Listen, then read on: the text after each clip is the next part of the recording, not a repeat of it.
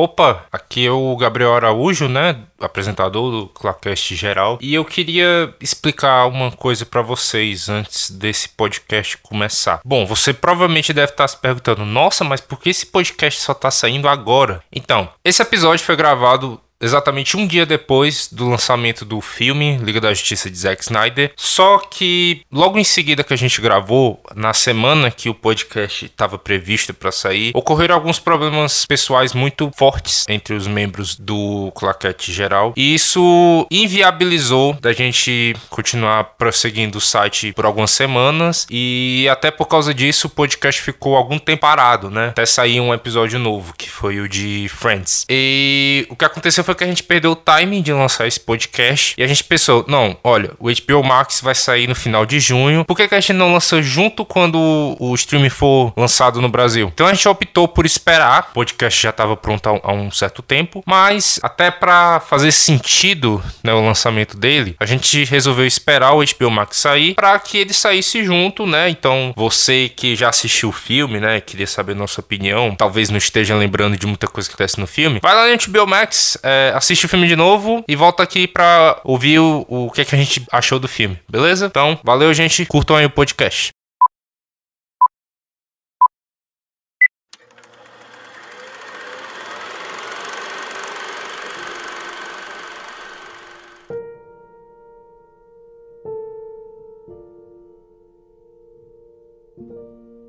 Long afloat on shipless ocean I did all my best to smile. Olá a todos, sejam bem-vindos a mais uma edição do Clacast Geral. Eu sou Gabriel Araújo. Sou João Vitor, hoje sem piadinha porque vivemos um momento histórico.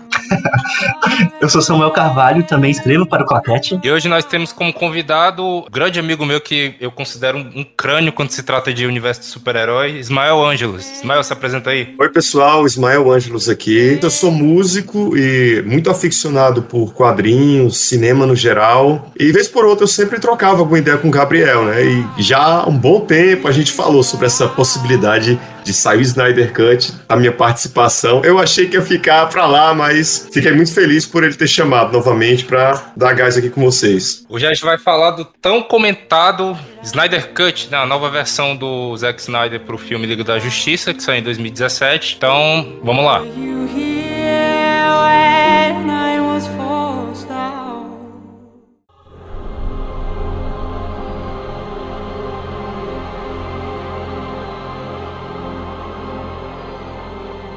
Samuel Carvalho. Oi. Tem muita gente que eu falei sobre essa versão nova do, do Zack Snyder pro filme e a pessoa realmente não entendeu nada, né? Não sabia nem que tava rolando algo acerca disso, né? Tipo, a nova versão da Liga da Justiça, né? E tal. Realmente, por mais que a internet tenha falado muito, tem gente que não entendeu o que, o que diabos é o Snyder Cut, por que que ele existe, né? O contexto para ele ser lançado. Então, explica um pouco sobre o porquê do Snyder Cut. Vamos lá. Pra gente começar explicando, né, por que o Snyder Cut existe, a gente tem que voltar, eu acho que ainda pra década passada, né? Quando o Zack Snyder foi construindo a sua carreira dentro da Warner Brothers, né? Então, ele despontou com 300, né? Ele tinha um estilo muito marcado naquele filme e a Warner meio que foi dando carta branca, né, para as ideias dele. Depois do 300, a gente teve o Watchmen e A Lenda dos Guardiões, que são dois filmes que um não fez tanto sucesso, que foi A Lenda dos Guardiões. O Watchmen também não fez tanto sucesso, né, de público, mas de crítica foi um filme que não foi foi aclamado, mas ele rendeu muita discussão, né? Então, é, meio que o Snyder já tinha ali para Warner Brothers um certo prestígio para o estúdio, né? Então,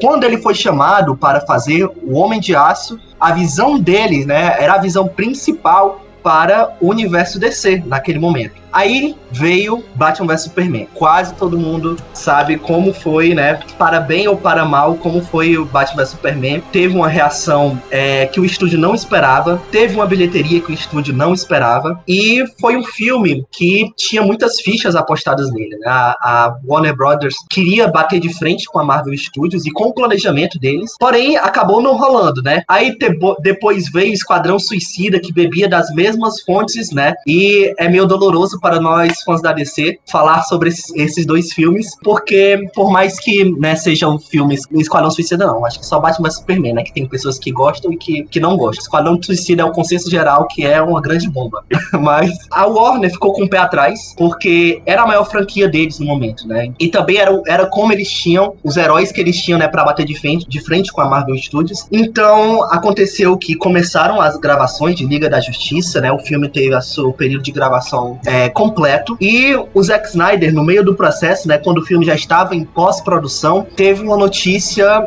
né, que abalou muito a família dele, que foi a morte da filha adotiva dele, Alton. E aconteceu que ele escolheu largar a produção para se dedicar à família. O que foi que aconteceu no background, né, no, na pós-produção do filme. Eles chamaram o Joss Whedon, que era o, o, diretor de Vingadores, do primeiro Vingadores, de Era de Ultron, né, e antes dele ser né, dele ter essa construído essa carreira na Marvel Studios, ele já tinha feito um trabalho de reescrever textos e roteiros para outros filmes, né? Então ele já fazia isso antes de ser chamado para a Liga da Justiça. E aconteceu que ele meio que descartou todo o tom que estava sendo construído com Zack Snyder, ele modificou é, alguns acontecimentos, a cronologia do filme, acrescentou algumas, algumas filmagens extras, acrescentou piadas, acrescentou machismo e sexismo também. O filme que nós assistimos em 2017 é uma versão totalmente diferente da visão do Zack Snyder. Eu acho que ele manteve, né,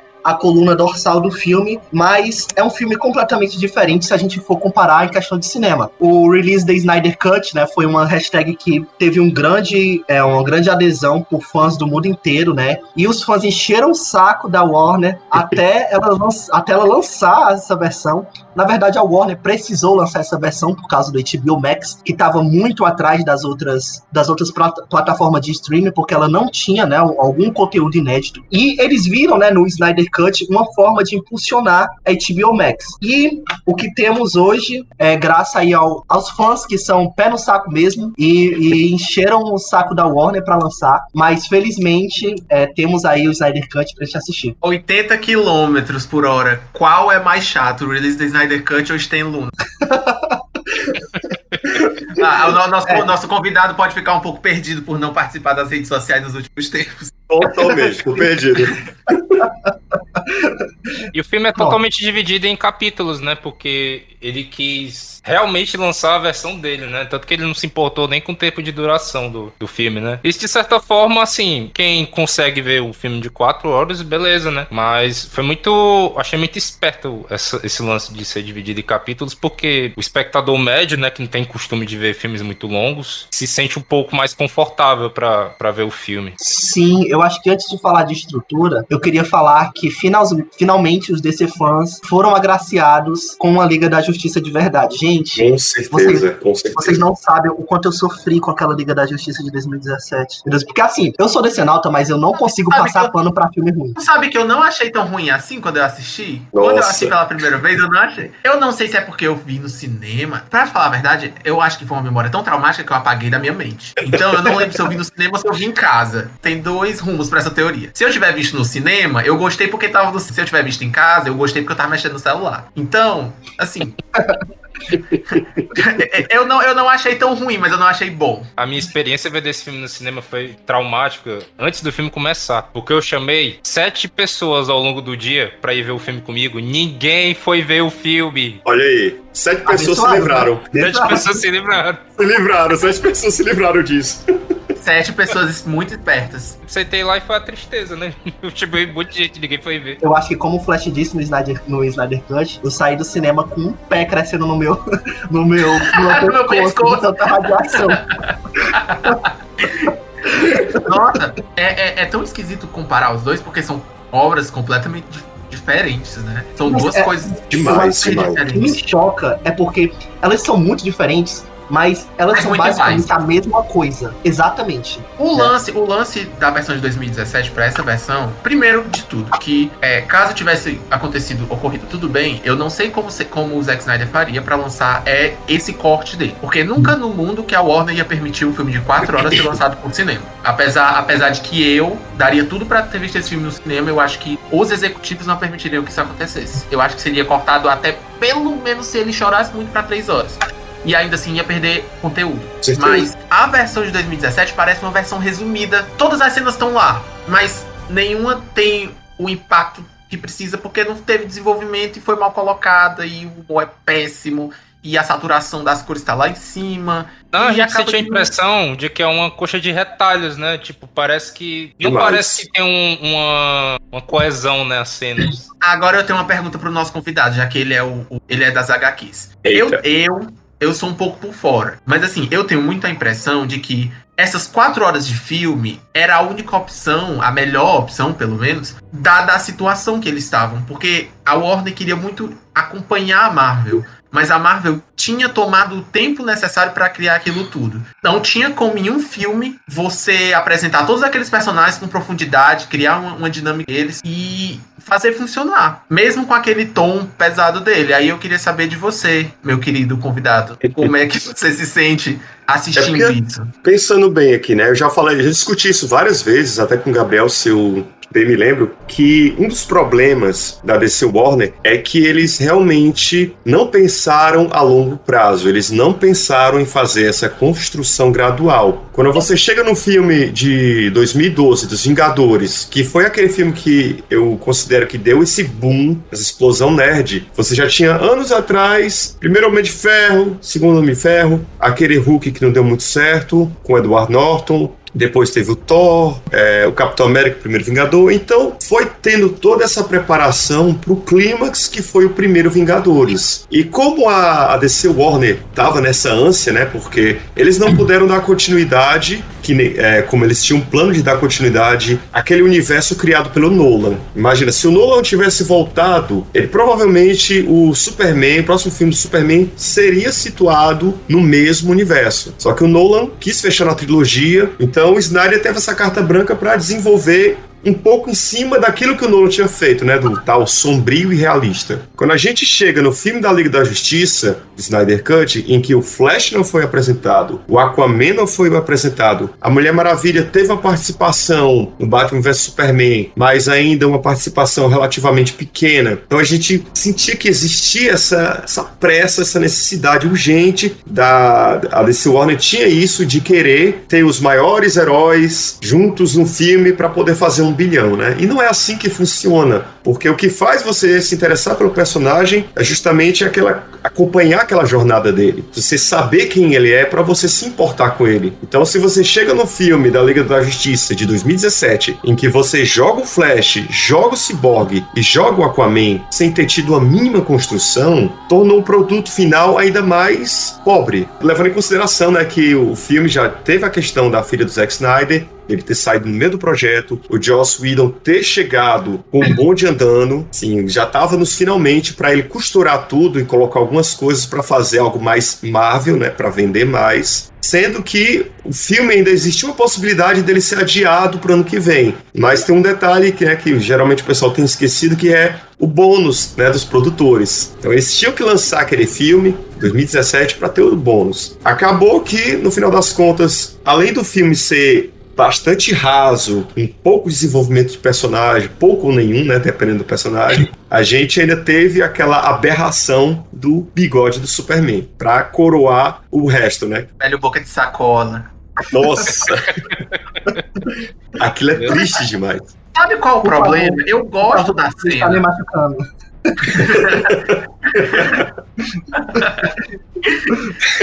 O pior é que eu go... a cena é legal, a cena é boa. E, e que eu acho que tem até um, uma, uma similar, mais ou menos, com a, com a Mulher Maravilha no agora, no desse ano. Que é mais ou menos a criança conversando com ela e tal, Sim. falando, admiração e tudo. Mas é muito ruim. É muito ruim. né, você resgatou aí toda, toda a história de tropeços da, da DC nos cinemas, né? O que mais me dói, como fã e como telespectador dos filmes, é que eles não souberam tratar personagens tão importantes, né? Porque é, são personagens que a fama precede o nome deles, né? A fama e a importância desses personagens. Era a primeira vez que a gente ia ver o Batman e o Superman no cinema juntos. E não foi o que nós esperávamos. Aí veio o Liga da Justiça. Quando vi o Liga da Justiça e juntou todo mundo, eu acho que o bolo foi ainda maior, porque eram mais personagens importantes no Nossa. mesmo filme, sabe? E isso é o que dói tanto quando a gente assiste Liga da Justiça. Porque, como o João disse, sabe? Se eu fosse classificar ele, né, como um filme de heróis, ele é um filme bem ok, sabe? Porque eu acho que existem outros filmes de heróis que conseguem fazer muito pior do que o Liga da Justiça. Eu acho que ele não, ele não chega até o fundo do pulso, mas é, é tão ruim pelo o peso dos personagens que estão na tela, sabe? E serem personagens tão unidimensionais. Quando a gente assiste, a gente não sente nada por aqueles personagens. Eu assisti três vezes ao filme. A primeira, em 2017, na estreia, eu saí assim com a sensação de que a Warner tinha enfiado a mão no meu bolso e tinha saído andando, sabe? Com a minha carteira. Que é... susto, menino, pensei que fosse. Meu Deus do céu. A Warner, a Warner fez isso comigo. Susto, o rumo que essa frase ia tomar. Né?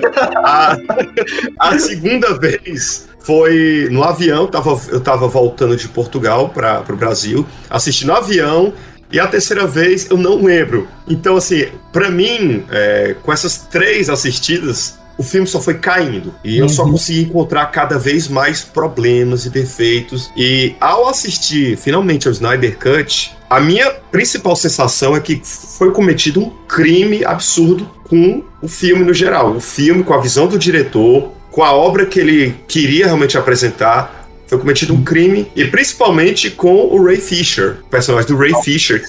Demais. E gerou depois, né? A gente viu que teve toda a discussão relação a, relacionada ao Geoff Jones, ao Walter Amada e ao próprio Joss Whedon, que cortaram o personagem, que introduziram bastante sexismo no filme. Tanto que tem as comparações, eu vi algum, algumas fotos de cenas, algumas cenas que era o Batman em segundo plano e a Mulher Maravilha em primeiro plano, basicamente mostrando as nádegas da, da Diana. Isso em várias cenas, isso você vê mais de uma cena. Enquanto o Zack Snyder não. Flash ele... caindo nos peitos dela Sim, também, né? Que é uma é, cena que, é. que ele já tinha copiado os Vingadores, basicamente, do Era de Ultron, em que o Bruce Banner cai sobre a Viúva Negra, que é um negócio assim que ficou muito vergonhoso, a meu ver. E ainda era muito contrária à visão que estava sendo construída da Mulher Maravilha. Sim. Né? Que todo demais. aquele empoderamento feminino. E foi muito lindo quando a Mulher Maravilha saiu. O João pode não gostar tanto do filme. Mas não, não eu, eu gosto, eu gosto. Calma lá, calma lá. Vai me queimar aqui na convidado, não. Eu gosto. Começou a baixaria. Mas eu acho o segundo melhor. Eu acho ele, ele bom, ele faz o trabalho dele, mas eu não acho ele não. É bom. Foi muito bonito quando Mulher Maravilha saiu e que a gente viu, né, que mulheres estavam tomando a dianteira num espaço tão machista. Voltar pro, pro Liga da Justiça do Joss Whedon e ver essas cenas, sabe? Eu saí do cinema tão decepcionado com isso, tão decepcionado com isso, sabe? Que. Ah, eu acho que a maior frustração do, do filme da Liga da Justiça é por causa do peso que os personagens têm, sabe? Sim. Porque os Vingadores, a gente conheceu eles, pelo menos a, a maioria do, do, público, por causa dos filmes. Mas, porra, o Batman, o Superman, a Mulher Maravilha são personagens icônicos na, na cultura pop, né? Eles estão presentes aí há não sei quantas décadas, né? E todo mundo conhece, basicamente, né? Então você vê os personagens finalmente juntos, né? Você sente que vai ser algo empolgante e chega lá e você vê que o havia um, um, potencial ali, mas ele foi muito, muito desperdiçado, né? Uhum. Gente, mas durante a, a, durante a fala do Ismael, eu notei uma coisa. Ele contou que, que achei esse filme três vezes. Na minha, na minha visão, pelo menos, eu acho que esse aqui é um grande problema. Eu não digo dos filmes da DC como um todo, mas do tom que eles escolhem dar para os filmes dele. Eu acho que, com exceção desses, desses últimos, que é Mulher uhum. Maravilha, uh, Aquaman, talvez? Acho que Aquaman e Shazam. Shazam, pronto, acho que esses três. Eu acho que a pelo rapina, tom. É, Aves de Rapina, perdão. Eu acho que pelo tom tão pesado que eles têm e tão denso. Gente, na realidade, eu, eu excluí quase todos os filmes da DC, né? Pronto, eu vou dizer a linha principal, uhum. que é Superman, uhum. Batman vs Superman e Liga da Justiça. Eu acho que eles perdem um pouco de daquele, daquele, daquela vontade de você ir reassistir por ser muito denso, por ser muito pesado. Batman vs Superman, eu gostei quando eu assisti no cinema. Eu realmente gostei. Eu, quando eu soube que saiu uma versão estendida e eu fui assistir, eu fiquei com preguiça. Eu comecei a ver e me cansou. Parece que não, não, não engata, é sempre uma, uma, uma coisa muito. Eu, pelo contrário, eu gosto muito da visão do Zack Snyder, mas é uma visão artística muito, muito legal, mas que perde um pouco daquela, daquela sensação que a Marvel lhe passa muito, que é justamente o filme da sessão da tarde. Tipo, não precisa ser, não, não, não precisa ser isso, mas nem tudo pode ser tristeza o tempo uhum. todo. Pois é, a questão da visão do Zack Snyder, e ainda que eu acredito que ele caiu meio que numa armadilha, justamente por ser o herdeiro do Batman do Nolan. Essa questão do sombrio e realista foi algo que o Nolan era produtor, né, do Homem de Aço, então eles queriam, opa, o Batman fez bilhão. Era sombrio, era realista. Vamos tentar continuar nessa pegada, né? Só que a longo prazo isso meio que se tornou uma armadilha, porque o Zack Snyder também abraçou a ideia, foi desenvolvendo com a visão mais pessimista, e por conta disso, em certo momento o pessoal, ah não, que tal se a gente fizer mais colorido? Tal. Então, só que o, o bonde já tinha andado. Então ficou Sim. muito complicado pro diretor e mexendo no tom. Batman vs Superman, eu concordo. É um filme que eu gostei, eu assisti duas vezes a, no cinema, gostei muito, foi uma experiência ótima para mim. E depois fui assistir a versão estendida, que eu achei bem cansativa e que com bastante gordura. Diferente agora do Snyder Cut, que eu sinto que essas quatro horas foram muito bem preenchidas com coisas que agregaram para a história. A história tem substância, os personagens. Você sente os personagens e quando chega no clímax, é um negócio assim grandioso. Eu, eu gritei em várias cenas aqui em casa, pois assistindo é. sozinho. Ô, Ismael, é, eu não sei se você vai concordar comigo, mas né, esse, esse lance do sombrio e realista, eu acho que ele fracassou muito na DC, porque ele não se aplica ao universo. Ele se aplica a personagens pontuais. Né? Concordo. Né? É, né, tanto é que a DC, né, diferente da Marvel, ela trabalha com personagens isolados em seus espaços. Você tem Superman em Metrópolis, você tem Batman em Gotham City, você tem o Flash em Central City, né? Então, é, a gente tem personagens que normalmente estão cada um em seu território, justamente porque cada um é tão único, né, no seu, na sua forma, né, que não casa para todo mundo ter esse mesmo tom.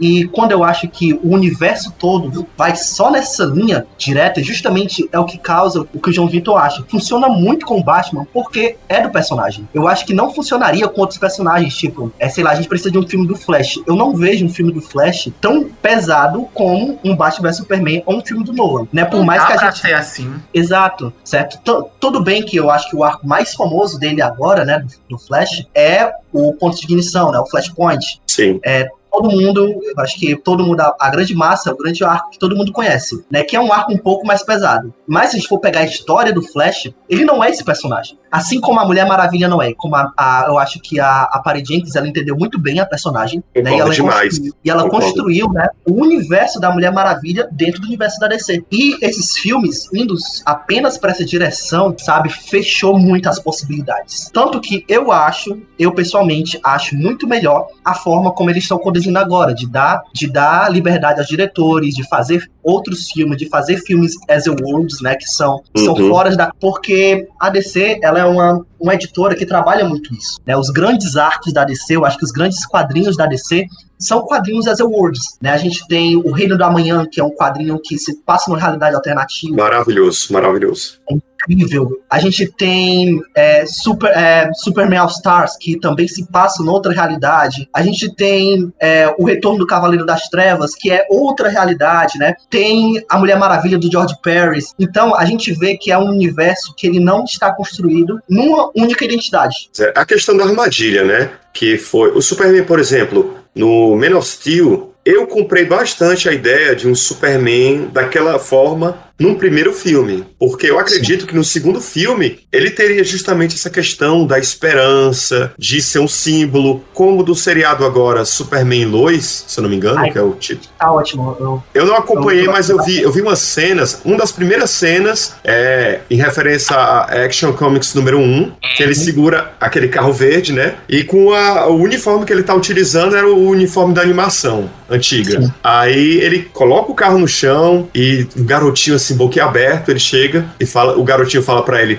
Nossa, que, que uniforme legal. Aí o Clark olha pra ele e fala: Você gostou? Foi minha mãe que fez. Sabe? Uhum. E esse momento, só esse momento você já se arrepia pelo tom do Clark Kent, do Superman que a gente conhece, que é aquele cara capaz de inspirar, sabe? Inspirar o melhor de cada um. E o Snyder ainda tava com o Superman muito deprimido no primeiro filme. E quando chega no momento do Man of Steel, em que ele tem que matar o Zod, que ele quebra o pescoço do Zod, pra mim aquilo ali foi, opa, tem alguma coisa errada aqui, porque vai para adiante, né? Espero que no filme seguinte isso mude. Só que aí a gente viu, né, que acabou acontecendo a armadilha, que era para ter tido um, um, Homem de Aço 2. O Snyder uhum. mesmo queria um filme do Batman, independente, antes deles se encontrarem. Mas a gente sabe, né, que a questão dos produtores de, de Hollywood pesam a mão e você vai ter que fazer um bilhão no próximo filme, né? Sim. Bicho, é muito foda. É muito foda, porque tu falou no, no, no Homem de Aço 2 que pelos rumores, né? Eu nem sei se é informação oficial, era pra ser o Brainiac como vilão. Uhum. E é muito chato, porque eu não tenho essa, essa mesma memória afetiva com os personagens que vocês têm. Eu conheço eles só por assistir a Liga da Justiça, então eu não tenho essa ideia toda que ele representa esperança e tudo e tal. Eu gostei do primeiro Homem de Aço, não me importei com ele matando o cara. Logicamente, ele poderia simplesmente ter voado pra cima e Sim. ele de matar o pessoal? Poderia, mas. Não fui eu que é. escrevi. Mas é, é, é muito foda você pensar que a gente perdeu a, a oportunidade de ver conteúdo massa sendo apresentado com personagens legais, porque eu, eu adoro o Brainiac, pra mim é um dos, é um dos vilões que eu acho mais interessante do, do Superman. E por conta de, de produtor, de executivo, ficou com Deus. Sim. E aí quem tomou foi a gente, né? É, pois é. E o E, Zack pra mim, e o Zack Snyder.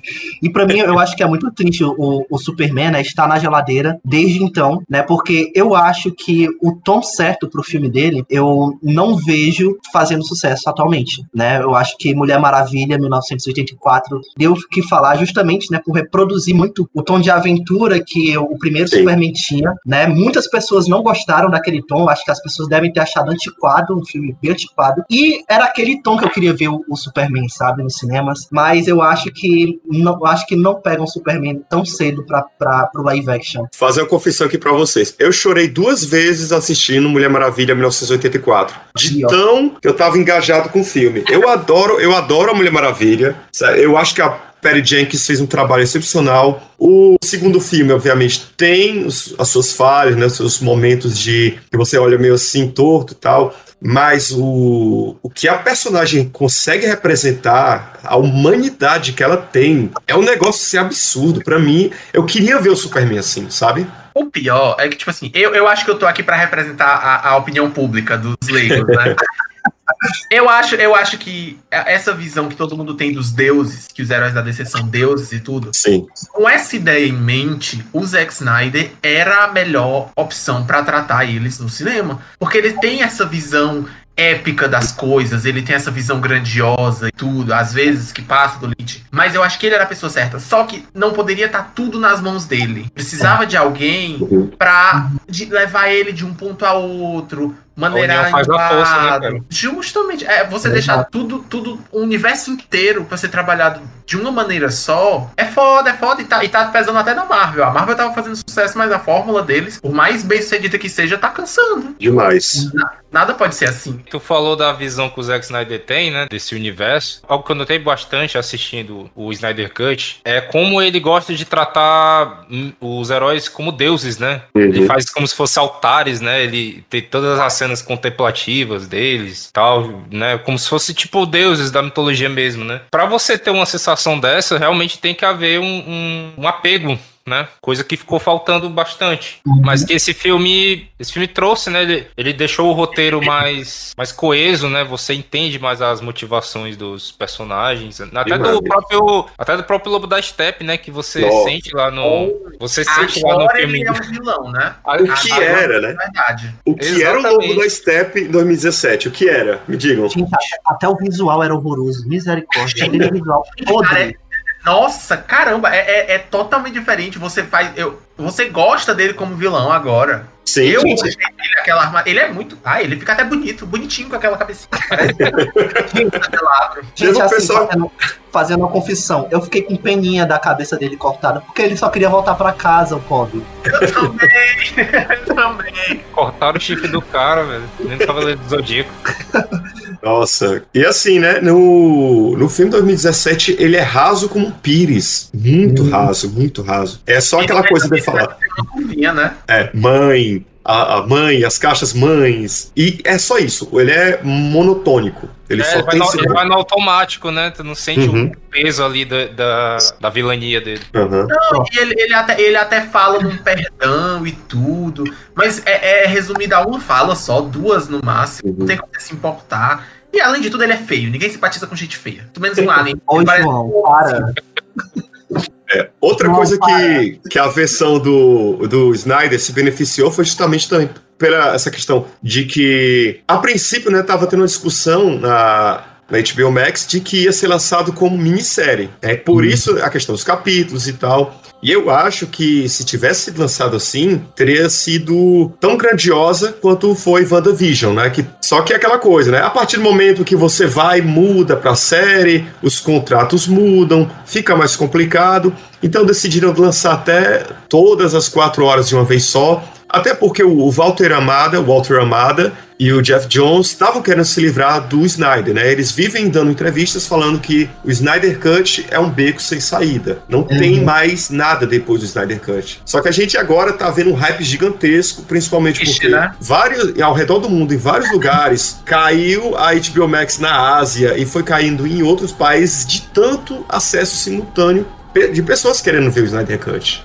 Uhum. Eu não sei se, se se fosse publicado em minissérie, pelo formato de minissérie, funcionaria. Porque os capítulos, por mais que seja dividido em capítulos, os capítulos nem todos têm o mesmo tamanho. Tanto é que eu achei que fosse quatro capítulos, quatro de uma hora. Mas Também. são seis capítulos e tem, tipo, cada um é um tamanho diferente. E aí eles terminam. A, tipo assim, não, eles terminam quando termina um gancho, um mini arco, mas não tem um gancho, não. Termina um mini arco não tem um gancho para a próxima parte. Eu acho que seria melhor se fosse lançado em duas partes, como dois filmes. Bem, uhum. bem na metade mesmo, porque eu acho que, não sei qual é, acho que a parte 4 termina, e aí é bem exatamente em duas horas. E aí vai para a segunda metade do filme. Poderia ser assim, mas porque fica melhor de outras pessoas assistirem, afinal ninguém tem quatro horas para gastar sentado assistindo. É, um bocado, viu? Eu não a gente já começou a falar do Snyder Cut de verdade? Não é, menino, porque faz hora que a gente...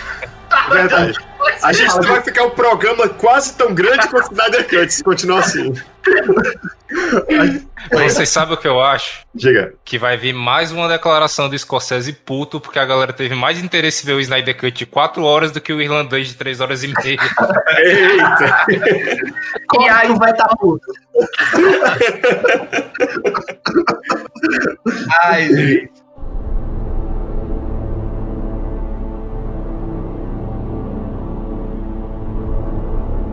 Eu ouvi falar, né?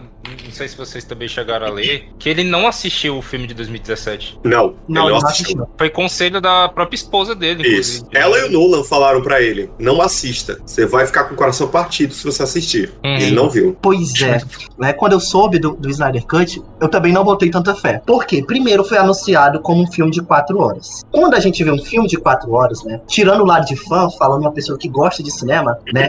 A primeira coisa que a gente pensa é falta de controle narrativo, certo? É a primeira coisa que vem à cabeça quando a gente vê um filme desse tamanho. Visto o que aconteceu em Batman vs Superman, que eu acho que foi um filme legal, eu também tive uma experiência bacana no cinema, mas quando eu reassisti, né, era um filme que sofria muito com a edição, é, os cortes eram muito ruins, não tinha um controle narrativo bacana, e a minha impressão, né, quando foi anunciado Snyder Cut, foi que é, eu ia ver essa história se repetindo de novo. Ia ser de novo um filme inflado, certo? E que não ia chegar a um local que era tão esperado pelos fãs. E nem tão esperado para as pessoas que vão ocasionalmente assistir o filme, né? Então, é, e quando eu vi, né, o Snyder Cut, quando eu, quando eu terminei de assistir, as quatro horas, né, além de terem passado voando para mim, por mais que seja um filme que a gente sente, né, mas é um filme que mantém, nos mantém presos nas quatro horas de filme, mas é um filme que necessita das quatro horas para ter a sua plenitude. Muitas coisas eu acho que daria sim para cortar para caber num filme de três horas. Para mim, eu vi, eu vi ali um filme de três horas muito, né? Tem muitas, é um filme que tem muitas arestas, sabe? Dá para cortar muita coisa ali. Ah, que tanto, mais? Tanto é porque esse filme, ele não é bem um filme editado como se fosse para cinema, obviamente, né?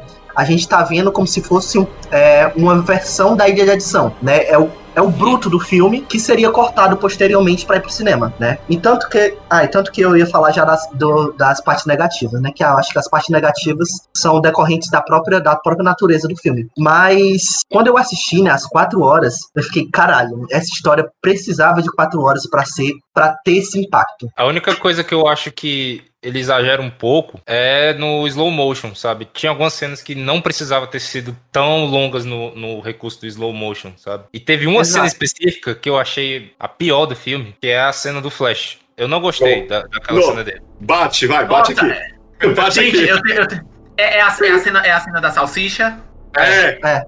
Gente, eu tenho, uma coisa, eu tenho uma coisa. Eu tenho uma coisa pra falar sobre aquela cena. Juro por Deus. Olha, eu não tenho problema com slow motion.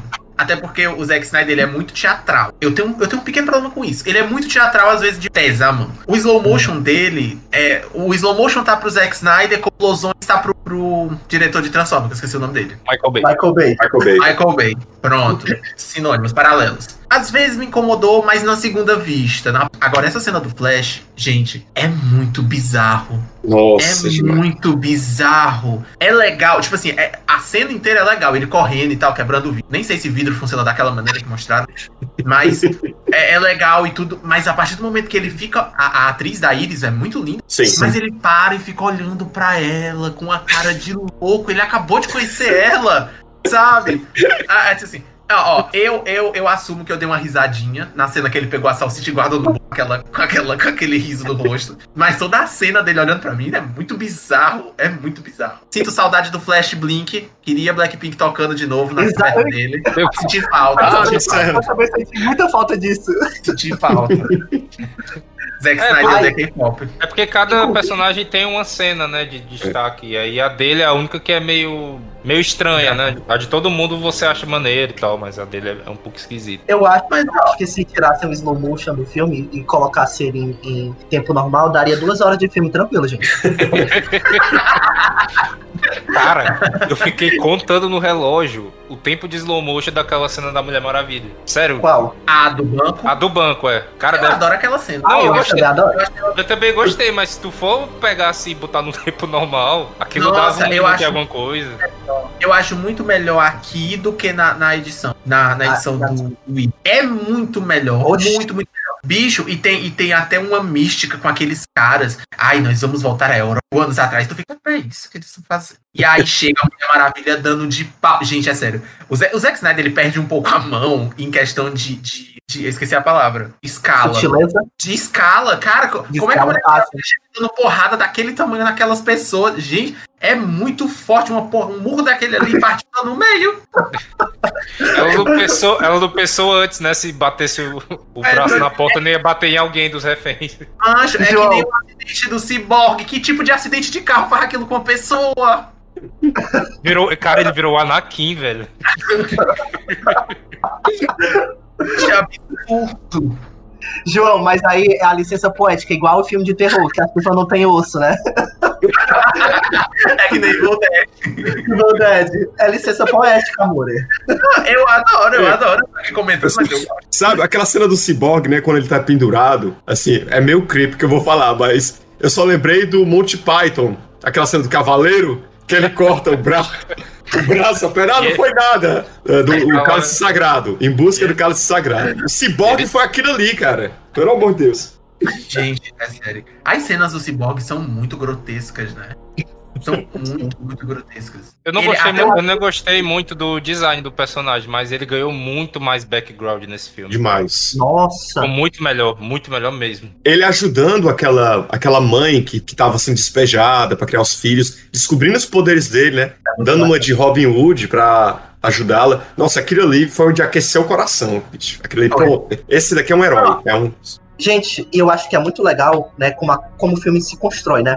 Porque o Cyborg, desde o começo do filme, né, ele vem aparecendo em doses homeopáticas, né? Então, ele aparece ali em um minuto, aí depois a cena dele ganha dois minutos, depois ganha três minutos. E quando a gente vê no final do filme, ele é o centro de tudo, certo? E o epílogo é sobre ele. É um personagem que cresce na narrativa de uma forma tão, de uma forma tão fluida, né? Que quando a gente vê, a gente já tá imerso na história, sabe? E aquele, e toda aquela trama sabe, se torna sobre ele. E eu acho que isso é um ponto que evidencia como essa versão é muito mais bem estruturada do que a outra, né? Porque a gente tem muitas, muitas narrativas, tem muitas histórias acontecendo ao mesmo tempo, mas essas histórias, ao fim das contas, elas não se perdem. É o, é o que eu sinto do filme. Elas não é se perdem e bonito. elas estão colocadas no momento certo, né? Sim. É muito bonito ver também a, di- a diferença de uma versão pra outra da, da, da fala que a Mulher Maravilha tem pra ele. No, no, no, no do Whedon, ela tá reforçando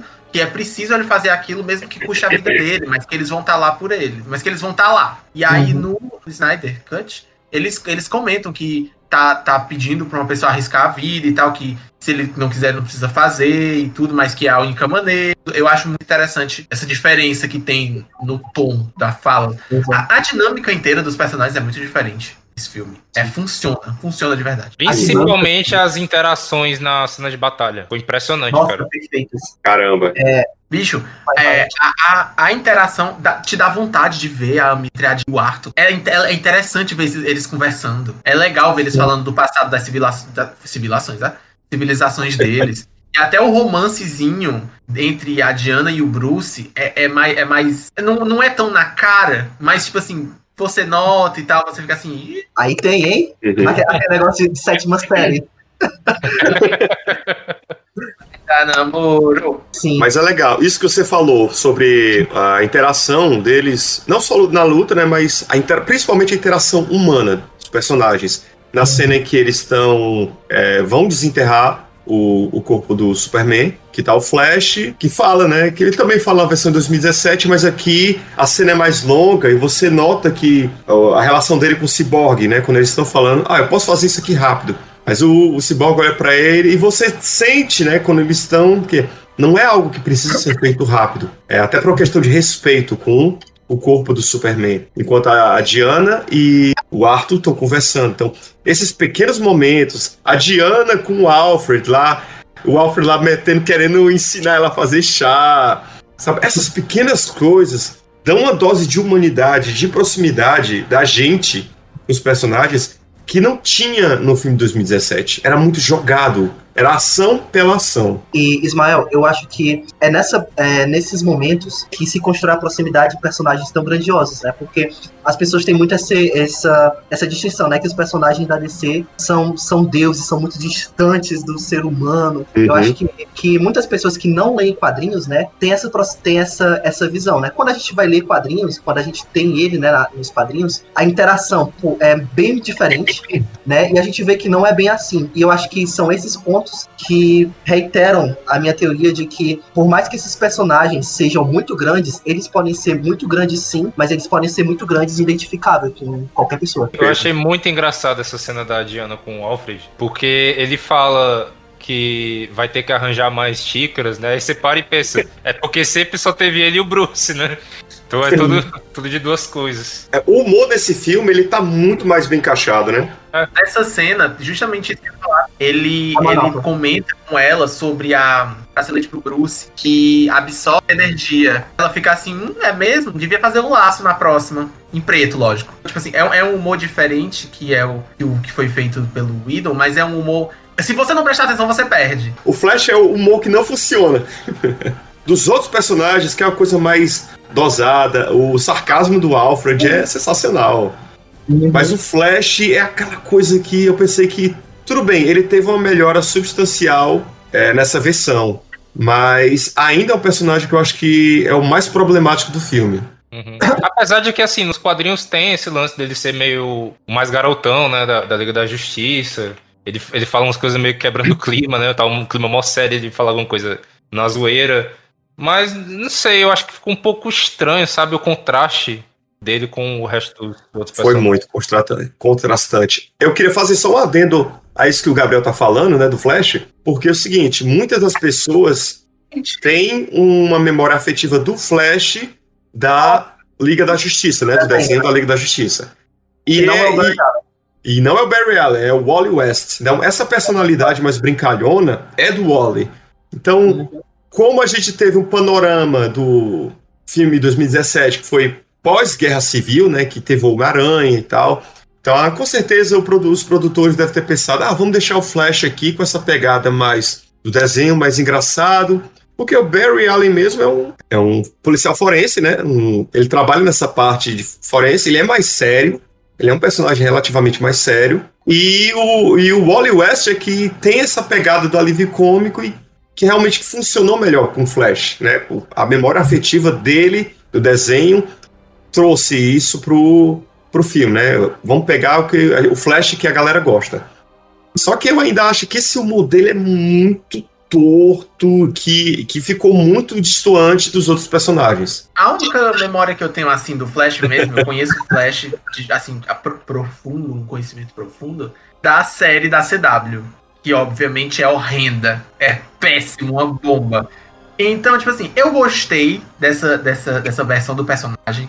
Eu acho que funciona bem melhor aqui do que na versão 17, porque é, não é o tempo todo. Ele tem, você tem aquela espera para chegar até na parte dele.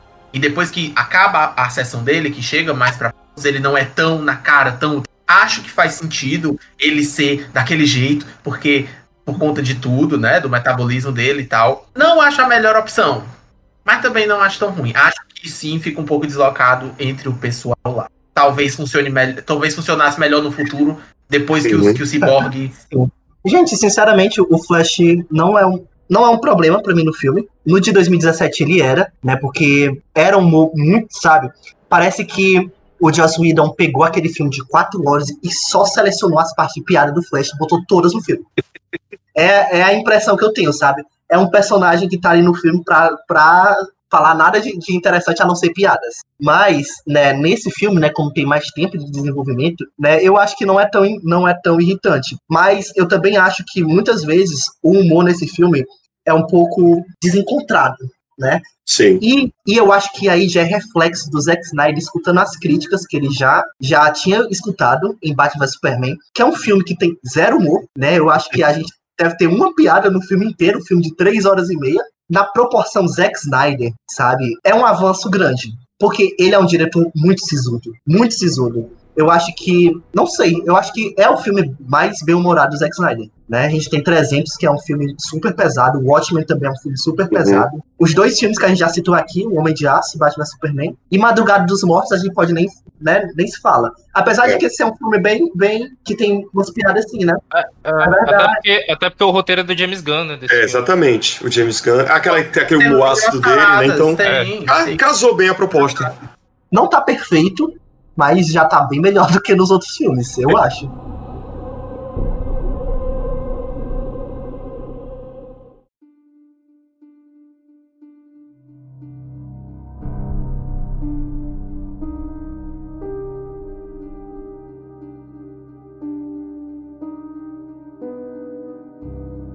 queria falar aqui para vocês algumas coisas interessantes, né, que do, do filme. Por exemplo, alguns easter eggs que eu achei sensacionais. Na cena, a primeira cena, a primeira grande cena, assim, a meu ver, que foi a, aquele flashback, né, da Diana, em que os antigos deuses derrotam Darkseid. Aquela ali, acho que foi um dos pontos altos do filme. O filme tem vários pontos altos, assim, as cenas de ação para mim é, são sensacionais. E essa cena em particular é legal porque, por exemplo, tem tinha toda essa discussão. Ah, o Ryan Reynolds vai aparecer como Lanterna Verde e tal. E a gente já sabia, né? Já tinha tido essa cena, um pedacinho dela, né? Ela foi um tanto menor no filme 2017, deles enfrentando o Darkseid, na verdade, o Lobo da Steppe, né? E que agora, com essa versão estendida, a gente vê melhor o panorama da cena das Amazonas, com os Atlantes, com os deuses. Então a gente teve o, uma visão maior do Yalangur, que é o Lanterna Verde. Eu achei que era um Lanterna Verde genérico, que apareceu, mas não, esse Lanterna realmente tem nos quadrinhos. E a cena que ele acaba sendo morto pelo Darkseid, né?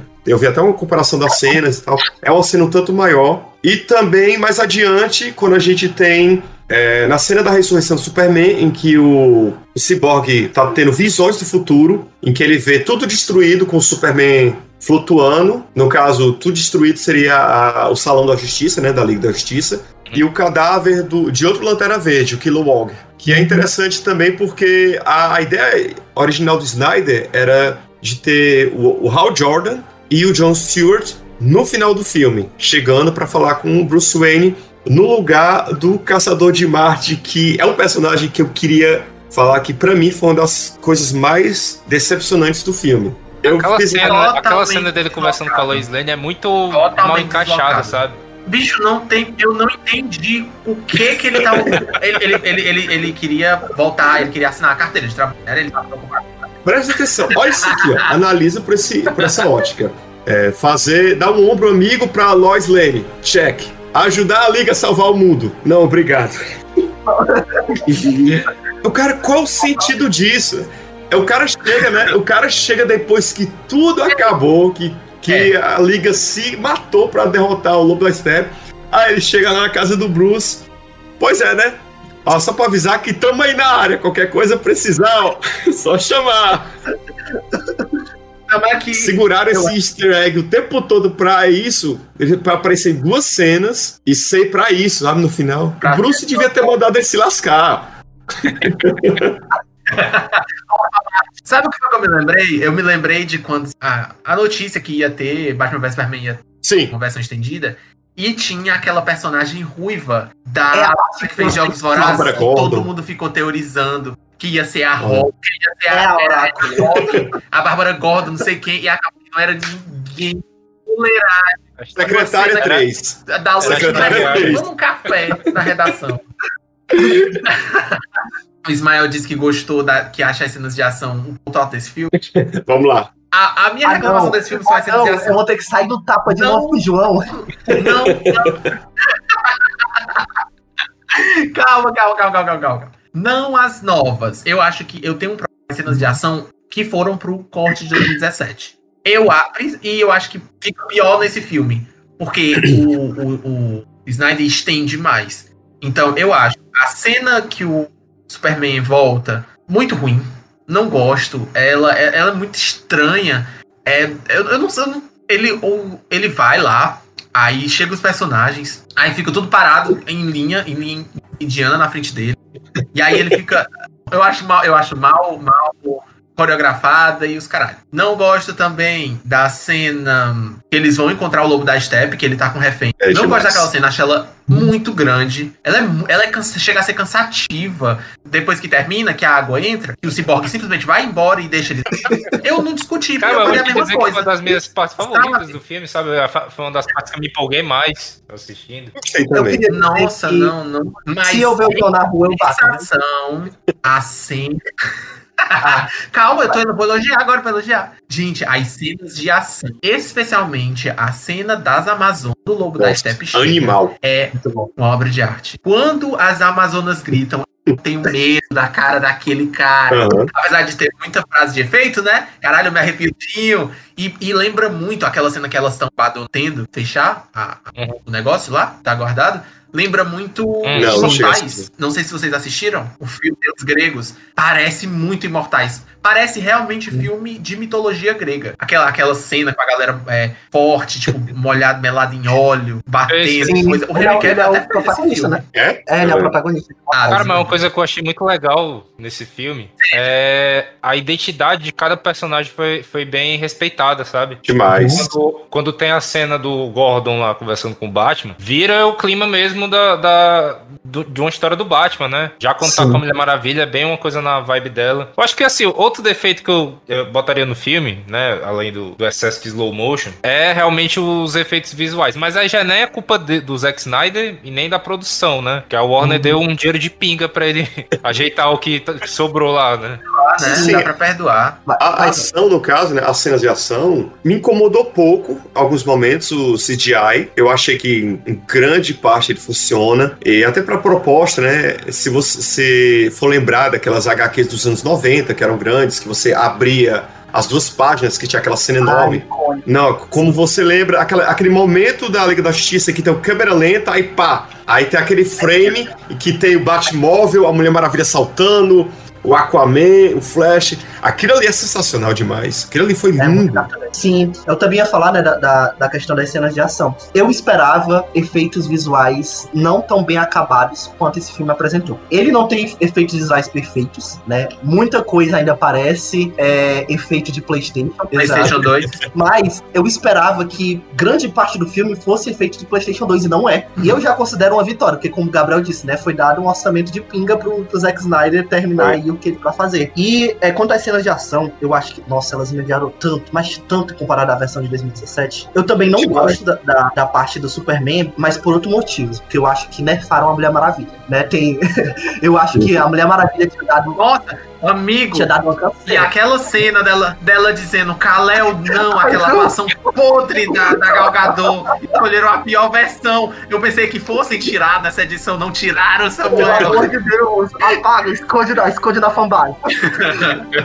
Essa cena, pessoal, essa cena em particular, Atuei. essa cena em particular, esse momento, né?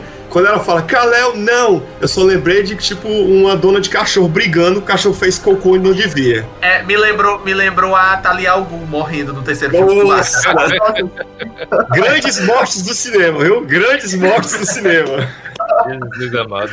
Gente, o CG, o CG do Snapchat pode, pode falhar em alguns momentos, mas não tem perdão. O CG do filme de 2017 para aquela cena final, com aqueles tentáculo colorido, pavoroso, saindo do chão. Aquilo que é coisa de PlayStation. Aquilo ali, gente, eu fiquei horrorizado assistindo hoje, não. Meu Deus, João. Eu acho que voltando a outra coisa que eu pensei, né, é que o filme, né, ele introduziu muitos conceitos do universo desse. Agora já falando do lado fanboy, né?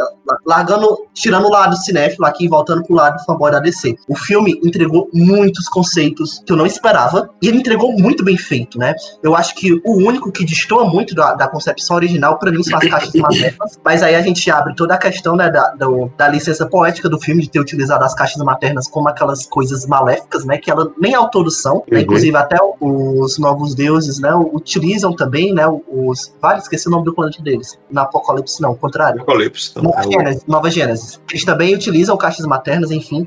Mas de resto, gente, eu acho que eles apresentaram muitos conceitos e ao mesmo tempo, sabe? Não sou confuso, eu acho que agrada tanto, tanto as pessoas mais leigas quanto as pessoas que amam quadrinhos. E foi tudo num, num só filme. Eu- Eu acho que o Samuel sabe disso, né? Que eu já falei várias vezes pra ele, que o meu personagem favorito, assim, de todos os super-heróis já feitos é o Batman, né? E que eu acredito que é o favorito de muita gente. E eu gostei muito da- das cenas dele agindo só, sabe, no filme. Principalmente a, que- a que é mais lá pro final que ele pega o Batmóvel, né? e Vai pra cima dos, dos lacaios lá do, do Steppenwolf. É muita vibe dele, sabe? De, de- ele sabe que ele não tem poderes pra poder bater de frente com aqueles caras. Então ele vai mesmo no um poderio que ele tem bali, é, balístico e tal. Acho muito foda cena. Gente, sobre as caixas maternas, eu tenho uma dúvida que, que, que ficou na minha cabeça. As caixas maternas só tem aquelas três ou são várias? No filme tem as três, né? No mas filme nos é quadrinhos são várias. É, no filme é as Gente. três, mas nas quadrinhos são várias caixas maternas. Então, calma lá. É, essa, eu acho que isso é só uma falha de roteiro que. Ou talvez não, talvez eu esteja sendo muito, muito exigente. Como é que, tipo assim,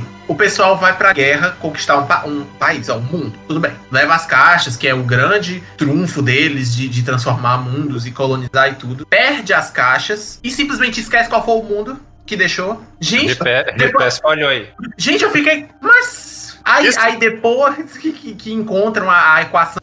Aí que ele se interessa pelo mundo e as caixas que tinha deixado lá. Esqueceram de instalar o car system na- nas caixas. Cê- É. vocês podem.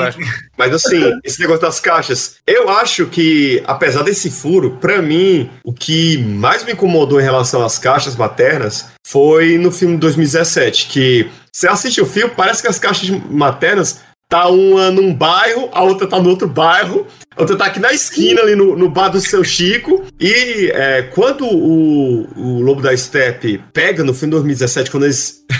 que, é, que chega a ser um humor involuntário, né? Tá lá todo mundo lutando, lutando com o Superman. Aí chega a luz, aí rola aquele momento fofinho. Aí, aí todas, um olha pro outro, cadê a caixa? Aí você só vê um raio subindo pro céu e o Steppenwolf, ó, em cima É. do. Podia tocar Meu a música Deus. Trapalhões nessa hora. É, é vergonhoso. Nessa versão com o Snyder Cut foi muito bem explicada essa coisa de como o Steppenwolf acabou pegando, né? Demorou mais a jornada dele, não era é, uma esquina para outra de diferença. Que foi um ponto positivo. Não precisava o pai do menino morrer, galera. Por que, que ele não botou a caixa lá dentro e foi lado de?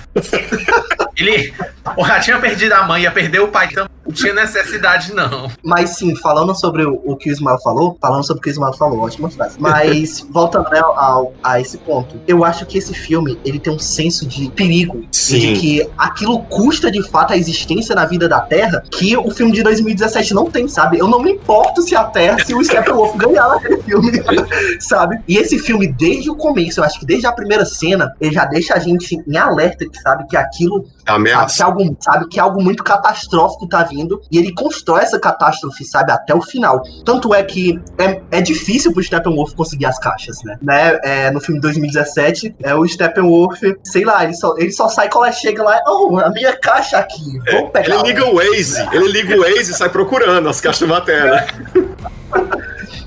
E é muito bacana como esse filme ele constrói. O final, eu acho que é a parte 5 e a parte 6, né? Pra mim, ali é o ponto alto do filme, que o filme, todas as narrativas se encontram e, sabe, tudo fica muito bem entrelaçado. E a história é frenética até o fim. E a gente sente o perigo da, da situação inteira. Ai, é, a parte 5 e a parte 6, pra mim, perfeitinhas. Lindas. E o Se torna épico, né? Uhum. Se torna épico. Quando chegou na parte 5 e na parte 6, eu tava envolvido e tal. Aí eu mexi pra ver a, a do... Aí eu vi que tava, tipo, perto do final. E eu fiquei, gente, mas cadê a cena do pesadelo? Que prometeram tanto no trailer. Será se vai cadê ser bait? Eu tava com essa pulga atrás da orelha, né? Quando eu tava assistindo o filme. Porque eu fiquei tipo, ué, cadê o Coringa? Todos nós. Sa saiu foto do Jared Leto de Coringa e tal. E não aparecia, até que chegou no epílogo e ele apareceu, né? Mas nem parecia, ele pareceu o Marilyn Manson de cabelo verde. a maquiagem parece que é, ele passou minâncora na cara. passou minâncora na cara todinha, tava lá o batom borrado. falei, meu irmão, não gastaram com maquiagem nesse final, viu? Mas assim, toda essa questão do, do epílogo, né? Epílogo das cenas que apareceram depois, né? Que foram. Eu senti que elas não foram tão bem encaixadas, sabe? A do Exterminador com Lex Luthor. Até mesmo a cena do Superman indo ver o Alfred antes de ir direto pro campo de batalha, eu achei meio sem sentido. Porque o Superman, com super audição e etc., conseguiria muito bem é, encontrar o lugar da batalha logo e ir direto para lá. Mas ele ainda passou no Alfred para trocar uma ideia antes de ir, né? Que é, uma, é um pouco dessa gordura do filme. Como a gordura do filme da cena do Caçador de Marte e do, a do Coringa, que eu acho que de todas é a que se encaixa melhor pra proposta mesmo o Snyder Cut. Você percebe que era um pouco assim de uma prévia, né, que ele queria fazer para algum arco narrativo que uhum. ia fazer em, em, outro filme, né? Até porque tá tudo diferente, né? A gente tinha tido isso um pouco no Batman vs Superman, né, que o Batman tem um pesadelo no mesmo estilo, né? Uhum. Não sei vocês, mas me lembrou muito a, a Injustiça, né, que era o jogo lá o Injustice, Sim, Injustice. quadrinhos. Eu não não me tomo muito assim pelo epílogo, porque ah, tudo bem, não se encaixa de forma alguma. Mas eu acho que é o fanservice do fanservice. Era, é, eu acho que ele fez como uma cena pós-crédito. Pra uhum. pessoal pelo menos ver o que, é que ele planejava, o que, que Não, eu, eu, tenho certeza que se o filme tivesse saído normal, né? Feito por ele em 2017, aquela tinha sido a cena pós-crédito. Isso. Em relação a essa cena, né, do pesadelo, do Coringa, etc., ela faz um, um, uma conexão interessante que é uma cena que passou batida por muita gente, que é a cena da Lois Lane abrindo a gaveta e com um teste de gravidez. Uhum. Sim. Que é justamente a questão do que da, da Lois morrer com o filho, né, do Clark, que faria com que ele enlouquecesse e acabasse abraçando o Darkseid. Sim. Então essa cena, essa cena é legal porque ela combina muito mais do que aquela do Exterminador com Lex Luthor. Eu acho que aí entra o grande problema do filme, porque como ele é um filme que foi pedido pelos fãs, então ele não é nenhuma prioridade de cinema, né? Então, eu acho que o Snyder, ele fez o que muitos fãs queriam, que era mostrar o máximo de coisas que ele tinha filmado, né? Então, muitas coisas que ele tinha filmado ali não seriam para narrativa do, do filme. Normalmente seriam para ajudar a contextualizar a história, ou então seria, sei lá, créditos de home video, sabe? Ou então uhum. seria cenas pós-créditos. Enfim, eu acho que tem algumas ideias tão ruins, sabe? Como essa do pesadelo do Batman, que eu, eu, não gosto nem um pouco. Eu não gostei no Batman Superman, e eu também não gosto dela aqui. Eu passo o plano justamente pela própria natureza do filme, né? Que é um filme que, entre aspas, não é para ser canônico, mas agora ele é canônico sim, porque o que importa é a minha opinião. Mas, eu acho que, que essas coisas, sei lá, poderiam ter sido tiradas do filme, sabe? Eu tenho uma teoria em relação a isso. Eu acho que acho que muita gente já deve ter pensado a mesma coisa. Se a gente for parar para pensar, o Snyder Cut é um negócio que tecnicamente não era para ter acontecido, né? Sim. Tanto que a, a própria Warner é, saiu uma, uma, matéria recentemente que ela considera o filme de 2017 canon. Uhum. Então, quando o Zack Snyder coloca toda essa gordurinha a mais no filme, nessas né, cenas, esses epílogos, talvez seja pra ensinar pro fã, tipo, olha, vocês conseguiram o Snyder Cut. Quem sabe se a gente não consegue o Liga da Justiça 2 e 3, se vocês não encherem o saco do estúdio. Então eu acho que Sim. teve essa estratégia dele. Eu também acho. Será? Será? Ele, ele mesmo não falou que não queria voltar? Pá, É, é, aquela coisa, né? Não, não, não tô torcendo. É aquele negócio, né? Eu- É, Mas se eles quiserem, eu quero. exatamente. Ah, ah, gente, não vou mentir, não vou mentir. Queria que ele voltasse, que queria. Ele vacilou Sim. muito, mas acho é que isso. seria muito bom se ele voltasse. É isso que eu ia perguntar pra vocês, né? Porque o filme, eu acho que nem a própria Warner esperava esse, esse boom, né, que ele, que ele teve. E aí que eu ia perguntar, quais as chances que vocês acham de, de, de eles canonizarem o filme? É interessante falar que ano passado a Perry Jenkins ela deu uma entrevista, né, quando ela ia lançar ainda Mulher Maravilha no meio do ano, né, e ela disse né, que se ela ia considerar os, os acontecimentos do filme de Liga da Justiça. E ela falou que nenhum diretor da DC considera o filme da Liga da Justiça como canon. Todos os diretores da DC ignoram a do, do Liga da Justiça. Eu acho que isso é uma coisa que pesa bastante. Porque se os, os idealizadores não nem os próprios idealizadores consideram, e nem os fãs, né? Porque o, o estúdio quer manter isso. Birra, né, amor? E a Perry Jenkins, ela é brother do Snyder, né? Brother, sim, do Snyder. Exato. Eles, eles são muito próximos e eu Uhum. acredito que ela é tanto diretor, né? Diretor vai comprar briga por diretor. Porque eles Sim. sabem que eles são muito limitados pelos estúdios, pelos produtores. E eles querem, eles acreditam muito nessa questão da visão, né? De- Uhum. vamos, deixa o cara desenvolver a visão dele. Então, Uhum. Pro futuro da DC, é, com toda essa questão do escândalo, né? Voltando um pouco aqui do, do escândalo referente ao Joss Whedon, ao Walter Amada, que quis passar o pano geral pra todo mundo, mas o Ray Fisher não deixou. Inclusive, Uhum. ele foi muito estrategista, ele se queimou, ele perdeu o emprego dele de cyborg pro filme do Flash, mas ele fez um negócio que eu achei muito incrível, que é essa coisa de dele falar que responsabilidade na frente de entretenimento. Ele se tornou um herói pra mim, tanto na tela quanto fora dela. É, o Snyder Cut, eu acredito que, dadas essas intrigas palacianas né, do Walter Amado, do Geoff Jones, ele, ele tem uma grande chance de acabar sendo um Elseworld, sendo esquecido, mas a gente não sabe, né, porque precisa ainda de tempo para ver o impacto que o Snyder Cut vai causar na cultura pop, né? E até agora a gente tá vendo que o impacto tá sendo muito grande. As críticas estão muito positivas. Sem contar que eu acho que a própria estrutura do DC Filmes, que, ele, que se formou agora, né? Com Coringa, com Aves de Rapina, Mulher Maravilha, Uhum. 1984, ele dá brechas para que esse futuro seja desenvolvido de uma forma que não precise atrapalhar os outros filmes. Uhum. Né, o, o filme do Flash tá vindo aí com o, sabe, o Flashpoint. tanto de Batman que, ele consegue abarcar, né? Tem bem uns três Batmans nesse filme do Flash, tá mais o filme do Batman do que do próprio Flash, mas enfim. A própria estrutura do DC Filmes, atualmente, dá pra fazer com que esse filme seja canon sim. Uhum. Eu gosto, gente, eu gosto tanto do, do Batman do Affleck. Triste. Eu também gosto muito. Fico triste que não, que não vai, que eu não vou ver mais, porque eu gosto muito dele. Eu gosto. Pra mim, ele é o melhor Batman. Batman, personagem. Ele vai voltar Vai. no Flash. Vai? Vai.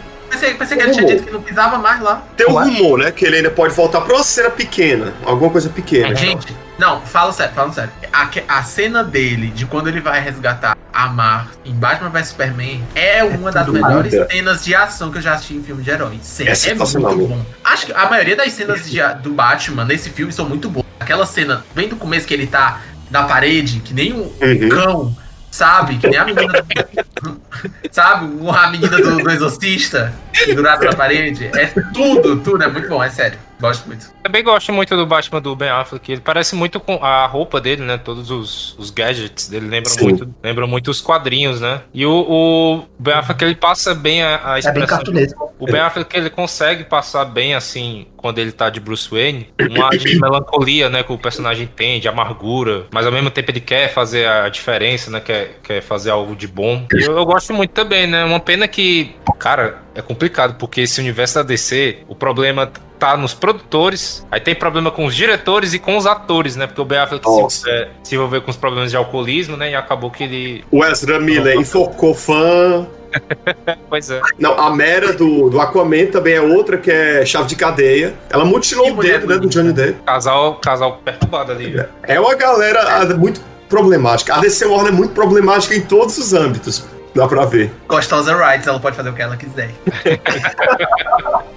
A chave de cadeia mais gata de Hollywood. Amber Heard.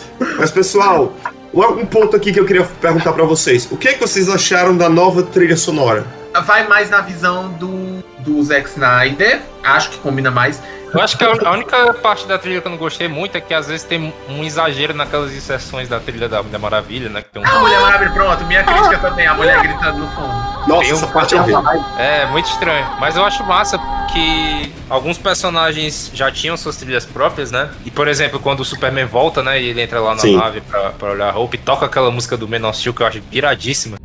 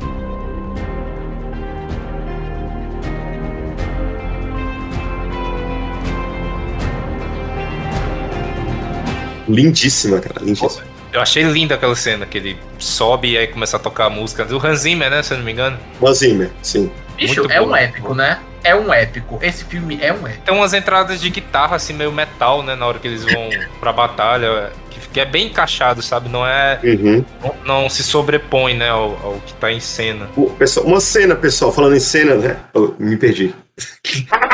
Me lembrei agora daquela, daquela moça do jornal. Eu me perdi. a Sandra. É, vamos aguardar. Eu me perdi aqui, desculpe. Vamos tentar.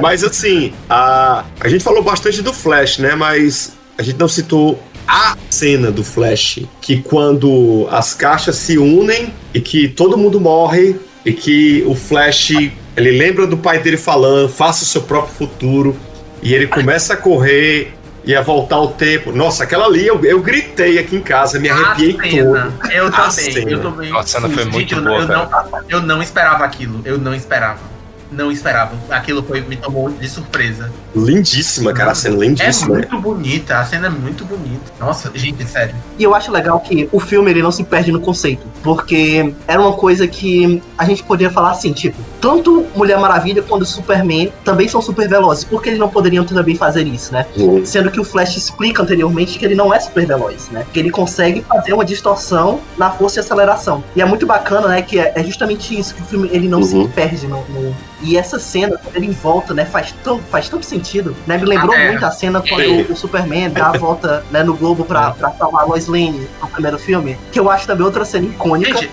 né, de volta olha, no tempo. Essa, Gente, ai, esse, esse, esse negócio que Obrigado você falou, tudo, papai. Sei, é muito bom, porque é, é, é, muito interessante. No, no primeiro, é, é muito deslocado. Tá, precisa de energia, vou lá botar energia aqui. Mas nesse, é, é tudo parece muito bem encaixado, tudo faz, tudo tem um que faz coeso, é mais coeso. É coeso, é interessante você ver tudo aquilo junto, é aquela história daquele personagem é um filme coeso. com aquela dinâmica própria dele. É muito bom, é muito bom você ver esse, esse conceito do personagem uhum. mesmo na, na história. Geral. Não, e, e, a tensão, cara, que gera no final, né? Porque o Cyborg é pego lá pelo lobo da steppe e o Flash continua rodando. E aí uma hora ele cai, aí tu pensa, fudeu, Vai dar tudo errado. Muito Pensei, bom. Vai, vai ficar o gancho pro segundo uhum. filme, né? Você pensa, fica naquele medo. Ah, não acredito que a gente esperou e vai ter o gancho pro segundo filme. Aí começa o outro Mas... filme e o Flash se levanta assim, opa, volta aqui. E é legal porque essa cena do Flash dá o gancho para aquela outra cena do Cyborg dentro das caixas maternas, que é muito bonita também. Uhum. Ele vendo ali a, o ideal que ele queria. Uhum. É, a gente pode consertar você. E ele olha e fala: Eu não estou quebrado. Cara, aquilo ali também é muito foda, é muito impactante. Você vê, né? Ele consegue separar as caixas, o Superman desce a peia no lobo da, steppe, assim, bonita a peia. É o famoso se correr, apanha mais. É. e quando o Aquaman enfia o tridente nas costas dele e joga, que a Mulher Maravilha completa, decepando a cabeça, que a cabeça cai lá no canto do Darkseid, que o Darkseid pisa na cabeça do lobo, né? Mas ó, fica olhando para eles. E aquela mensagem, aquela mensagem subjetiva falando assim, ó. Vem pra cá pra tu ver que é bom. Pode vir, vem. Pra cá, tipo, levanta a vaiana assim. Vem pra cá, vem, pra tu ver. Eu ainda tenho muita dificuldade de, de fazer a ponte entre o Jason Momoa e o Aquaman, sabe? Às vezes eu fico muito com a impressão de que não é o Aquaman, é o Jason Momoa. Entende? Ah, eu E- gosto. Não, Eu gosto não, tudo bem, eu, eu acho maneiro, mas é, eu vi o filme do, do Aquaman inteiro e ainda fiquei um pouco com a sensação de, tipo, é o Jason Momoa, entendeu? Não parece o Aquaman. O Vin Diesel. né? Aquela É coisa, todo filme. É o É o Caldrogo, é o Caldrogo. É o Ele é o Caldrogo Drogo. da água. É, Sim. tem isso de ator, né? É, mas assim, eu- esse filme melhora um pouco nesse sentido, porque tem uns diálogos que ele fala um pouco mais ali da- das civilizações, né, como vocês falaram, né, que aí Uhum. me puxa mais pra realmente me remeter ao, ao Aquaman, né. E eu não sei vocês, mas eu gostei mais da roupa do Aquaman nesse filme do Snyder Cut do que no filme dele, né, do, do Aquaman, sabe. Eu acho um pouco desproporcional, entende, a, a roupa do, do personagem, mas isso é, não é algo que diminui não muito a, a experiência, não. Uhum. Detalhes, detalhes, são detalhes. Isso aí.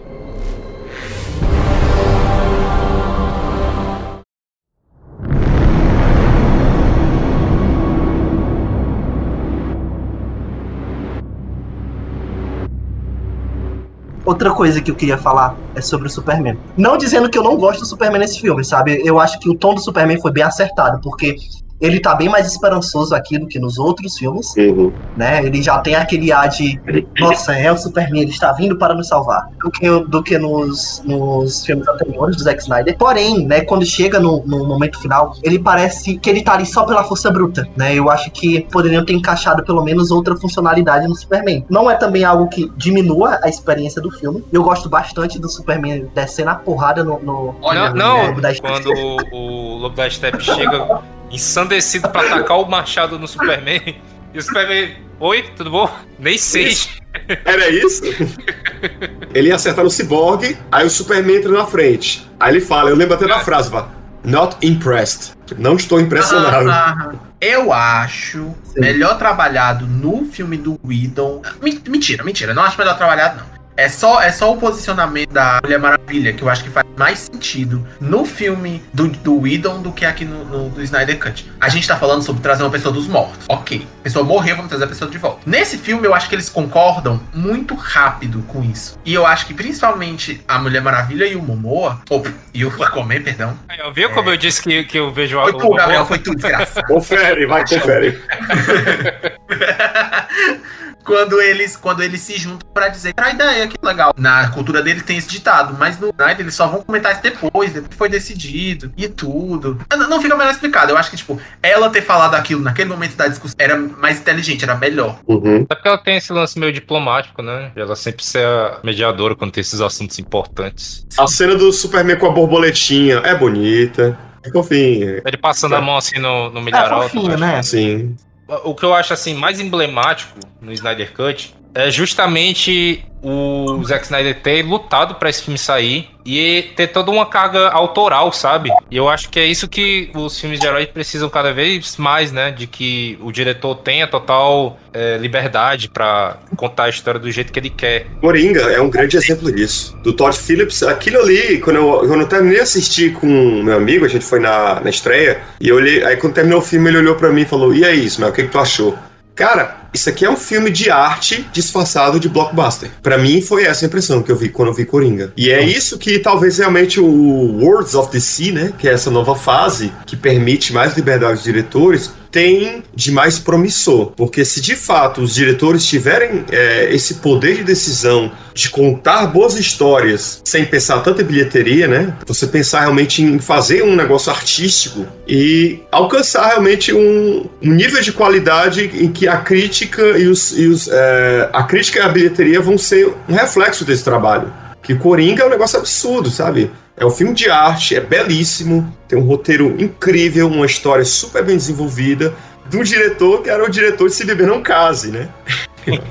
Que é o mais surpreendente, né? a, a, a DC tem tudo tudo tudo, tudo para superar a Marvel em questão de produção, em questão de qualidade. Mas. Porque, gente, a Marvel tava tirando herói do lixo para fazer filme, porque não tinha direito dos heróis principais. Uhum. A DC tem, tem direito disso tudo por conta de, de problema de planejamento e problema de, sei lá, de querer seguir os passos. Agora, agora eu vou ser o clichê aqui. Cada um tem seu tempo, minha filha. Cada um faz as coisas na, na- no seu momento. Faça as suas coisas do seu jeito. Gente, se eles conseguirem seguir realmente esse negócio de dar poder autoral para os diretores, vai ser a melhor coisa que o cinema de herói já viu. Porque tá precisando disso. A área, o gênero tá precisando disso. Tá precisando de variação. Fórmula Marvel tá gasta. E eles se tornaram Exato. reféns, né? Eles se tornaram reféns dessa fórmula. Porque a gente sabe, né, que no caso o Kevin Feige, ele tem uma mão muito pesada pro di- direcionamento dos filmes. Enquanto na, na Warner era um pouco mais bagunçado e tinha todo. O Snyder tinha esse poder, de certa forma, né? Só que agora o jogo parece que tá virando, porque com essa possibilidade do Wars of DC de ter o Elseworlds, né, de ter vários universos, de você poder trabalhar com mais autoralidade, talvez seja esse momento em que a DC vai retomar um certo poder e uma dianteira em relação à Marvel. Bicho, eu não sei como ele Pois consegue, sabe? Kevin Feige parece o, o Sauron, o olho, que, o olho que tudo vê. Como é que pode? Eu fico impressionado. Eu acho que o grande erro da, da DC nesse tempo todo foi tentar ser a Marvel. Algo que eu acho que ela não conseguiria ser. Não, eu não tô falando em questão de bilheteria, eu tô falando em questão de concepção mesmo, sabe? De, de universo. Ela não ia conseguir ser a Marvel, fazer o que a Marvel está fazendo. O lance dela é Samuel, totalmente o Samuel tá tentando dizer que a DC não ia conseguir ser boa. Pra dizer aqui pra Exatamente. Não, eu tô brincando. Isso aí é coisa do João, viu? Tentando me queimar. Mas depende também. É, mas enfim, sabe? Eu acho que tem tanta coisa bacana pra, pra descer, né? Vendo dessa, dessa forma, sabe? Pensando, ah, sabe? A gente pensando assim de uma forma mais artística, né? Sabe? A mesma estúdio que entregou pra gente V de Vingança, Watchmen, Hum, cara. Sabe? É o, o Cavaleiro das Trevas, sabe? Obras aclamadíssimas, sabe? No cinema, referência. Eu acho que a DC, né, tem tudo pra voltar a ser essa grande referência no cinema de heróis, né? De, de ter essa qualidade na frente desse olho crescido pra, pra grande bilheteria. E eu acho que uma das provas disso, né, talvez, eu acho que vocês nem concordem tanto assim, é Aves de Rapina, né? Que eu acho Aves de Rapina um filme que, nos seus moldes, ele é excelente pelo um estilo tão próprio, sabe? Hum. que a diretora ela imprimiu um estilo, né, que não tem nenhum outro filme na DC, né? Aquela forma, aquela narrativa, os personagens, a luta, sabe? Ser um filme mais de 18, né? Ser uma ter uma ação mais brutal e ao mesmo tempo ser um filme fofo, entre aspas, né? Com uma visão muito feminina, produtoras femininas, de uma de uma diretora mulher e asiática. né? Divertido o filme. Então, muito e divertido. violento. e violento, né? É um filme, é um filme que, que para mim ele foi muito injustiçado por conta de machismo, né? É fato, Uhum. né? Que é um filme que se tivesse, se fosse um grupo de homens ali naquela narrativa, eu acho que seria muito diferente a, a- o resultado de bilheteria, mas eu acho que se a DC né, ela continuar nesse caminho, né? E que é um caminho que abre possibilidades pro Snyder Cut existir de forma canônica, eu acho que vai muito longe. Até porque, cara, a DC, mais do que a Marvel, ela tem mais brecha para as histórias serem grandiosas, né? Cada história ter um impacto grande. Porque a Marvel, o sucesso dela veio em escalada, né? A gente teve o primeiro Homem de Ferro, que era algo bem mais urbano, né? E aí foi escalonando até chegar onde chegou, né? Mas a DC, eles têm um- um- uma bagagem pra entregar histórias incríveis. E Sim. você parando pra pensar nas animações da DC, que são animações belíssimas, super elogiadas, e a gente pensa, como é que esses caras fazem animações tão fodas e os filmes não estão nesse mesmo nível? Aí talvez a gente caia justamente nessa questão da liberdade, né? Dos diretores, roteiristas, produtores, pra fazer algo mais na linha da DC, né? Numa linha deles, e não essa coisa de correr atrás do prejuízo, tentando emular a Marvel. Pois é, eu lembrei até agora, né, da, da animação, que quando saiu Esquadrão Suicida, eu fiquei comparativo com a animação do Batman Assalto ao Arkham. Gente, Sim. a diferença de qualidade narrativa da animação pra um filme live action, que tinha toda a bagagem, né, pra ser incrível, eu vi ali tanto desperdício de personagem, de de estilo, porque eu acho, eu sinceramente, eu acho Esquadrão Suicida um filme que é artisticamente muito interessante, né, toda aquela estética neon do filme, né, todo é, a construção de mundo também, né? Fo- sabe? Foi desperdiçado de uma forma tão tosca, tão ruim. A única coisa que se salvou dali foi a Arlequina, né? Que de fato ela é, é, um, é uma constante no filme inteiro, mas o sentimento de que podia ser tão maior, Uhum. né? Eu acho que é, que é esse o sentimento que, que fica com o Snyder Cut também. Já que Você falou falaram isso, né? do Esquadrão, Opa. o que é que vocês acham da- dessa história aqui? Pra mim, isso é, isso é besteira. Essa história do Ayer Cut, porque agora. Era isso que eu ia falar. corte. Era isso Todo que eu ia mundo quer ter falar. um corte agora. O que, que vocês acham disso? Olha, seguinte, o haircut, né? Se a gente for lembrar do. Você falou do Neon, né? Tudo isso foi a mão do estúdio pesando, viu? A dos produtores, principalmente porque eles queriam fazer alguma coisa tipo mais é, Guardiões da Galáxia, né? Os fora da lei, que, de- que não são tão fora, fora da lei assim. E Porque foi os. depois, e foi depois das, das críticas a Batman vs Superman. Isso, porque o Mudaram, primeiro. lançaram outro trailer. Exatamente, porque o primeiro, os primeiros trailers do era tudo muito dark, era muito mais, o clima era muito mais soturno. Então, assim, se a gente chegar algum dia a ver o, o Air Cut, que eu também tenho curiosidade de ver essa possibilidade, apesar de eu achar que aí talvez caia mais nessa questão do o mesmo filme com as cenas adicionais. Eu acho difícil o David Ayer conseguir fazer algo como o Snyder fez com o Snyder Cut. Porque era o filme dele, né? Afinal, foi ele que dirigiu no final das contas. Não foi o Joss Whedon. E o corte do Quarteto Fantástico do Josh Trank. Gente, vai baldear, vai baldear, baldeou, Baldeou. baldeou, Baldeou. Não. Bicho, esse Gente, filme do Quarteto Fantástico Quarteto Fantástico. Eu é horrendo, é uma aberração da natureza. Aquilo ali faz nascer um pé no teu pescoço. Bicho, que filme horroroso. Eu gosto da primeira. dos primeiros 20 minutos, o resto eu acho. Eu me lembro é que- que na época que o filme saiu, teve uma história de que lançaram um HQ, não sei de qual herói era, mas apareceu o, o elenco do filme, do Quarteto Fantástico, como Sim. se fossem figurantes em cena e um, um- eles eram acertados por alguma coisa e morriam. Explodir. Foi, a Marvel fez isso. Gente, mas é sério, Quarteto Fantástico, aquele, aquele. Como é o nome do vilão que eu esqueci? Eu tô querendo falar estranho. Doutor Destino. O Doutor Doutor Destino. Destino. Caralho, ele tá parecendo aqueles bonecos de, de teste de acidente de carro, sabe? Os dummies. dummy. O dummy do BBB. O dummy do BBB.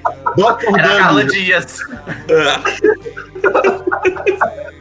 Dr. Dummy. Não dá, não, não, não dá. Mas que nota vocês dão para o Snyder Cut, depois de tudo que nós falamos? De 0 a 10? De 0 a 10. 8. 8,5. Eu dei 5 estrelas. Ah, o quê? 8,5. De 10, tá? Ah, tá, que susto, eu vi só o 5. no meu letterbox ontem eu dei 5 estrelas, mas eu, é, depois eu tava conversando com o Gabriel e vai, com certeza vai baixar, porque eu, eu revendo as cenas eu notei algumas que me, que me incomodaram. Então eu vou dar um salve pra ele. Deu 10 aí, vamos Agora lá. Eu vou manter a, a nota da minha crítica, que é 8,2. Tem algumas coisas que me incomodam, mas eu acho que o filme, eu acho que vai ser um filme que, que de fato, é o que o João disse, vai ser histórico, sabe? Ah, Já tá Isso daqui sendo, vai ficar, vai ficar marcado. Eu acho que, assim como o Batman vs Superman, sabe, que pro mal ou pro bem, eu acho que é um filme que é um, um ponto de virada na história do- dos blockbusters, né, de, de, de super-heróis. Por mais que ele não seja um sucesso de crítica, eu acho que no futuro ele ainda vai ser não uma referência de como fazer um filme, mas uma referência de ter uma visão criativa dentro de um universo fechado. O Snyder Cut, ele vai ter algo bem parecido, eu acho que vai ter uma reputação bem parecida com, o Batman Superman tem. Mas eu acho que, é, que o Snyder Cut é de fato um bom filme. Muito obrigado aí pelo convite, Gabriel. Tal. Fiquei muito feliz de estar aqui com vocês, João, Samuel. E espero que aconteçam outras oportunidades da gente trocar mais uma ideia como essa, viu? Demais. Com Eu certeza. achei muito bacana. Vai chegar o momento do Ismael ser da casa já, de tanta, tanta coisa que ele tem pra falar. Ele vai ser convidado. Eu conheço o Ismael é uma besta enjaulada, gente. É só ir falando que ele se interessa e quer falar mais. Poxa, mas essa era pra isso mesmo. Tu acha que a gente queria um convidado que nem o Eduan pra ficar calado, era? É. Perdão, perdão, Eduan, perdão. Se resolva com, se resolva com ele. né? Ô, meu Deus, mas tu gosta, né, do Fuá? Passou esse bicho todo isso é uma confusão. Eu gosto de uma briga. Devia chamar o Ismael pra, algum, pra alguma batalha de, de remix, que aí é a baixaria mesmo. Ai, ai, é baixaria. Não tá preparado aí. Não. Ia dar uma treta generalizada. Ai, ai, ai. Gente, então é isso. Encerramos aqui o papo sobre o Snyder Cut. Ismael, mais uma vez, muito obrigado por ter aceito o nosso convite para participar aqui do podcast. Eu agradeço demais. Sabia muito que, que, que as tuas falas iam complementar demais o papo. E foi o que aconteceu, né? E quer deixar algum recado aí pra galera? Acompanhe o site, nosso novo Claclete, né? Vou fazer um mexão, um mexão reverso, mexão pra vocês, né? Pois é, pessoal, assinem aí o podcast da galera, acompanhem as notícias do site e vamos pra frente. Abração, muito obrigado. O Ismael meio que já falou o que eu ia dizer no final, né? Siga, siga a gente nas redes sociais, confira o site. Até nisso o convidado é bom. Eu não aguentava mais ser chacota, gente. Sabe? Esse momento é tão meu que vocês não estão entendendo. Decenautas do mundo todo unidos. Finalmente um momento de glória, minha filha. Finalmente. Vamos, Vitória Cut, aí, vá! Aplausos. Ai, galera. Olha, nem, nem- olha, mesmo, mesmo eu estando aqui, né, meu filho, eu tive que deitar, dei- deitei pros aqui, Deitou, né? deitei. Deitou pro Zack Splinter. Gente, então é isso. Muito obrigado e até a próxima.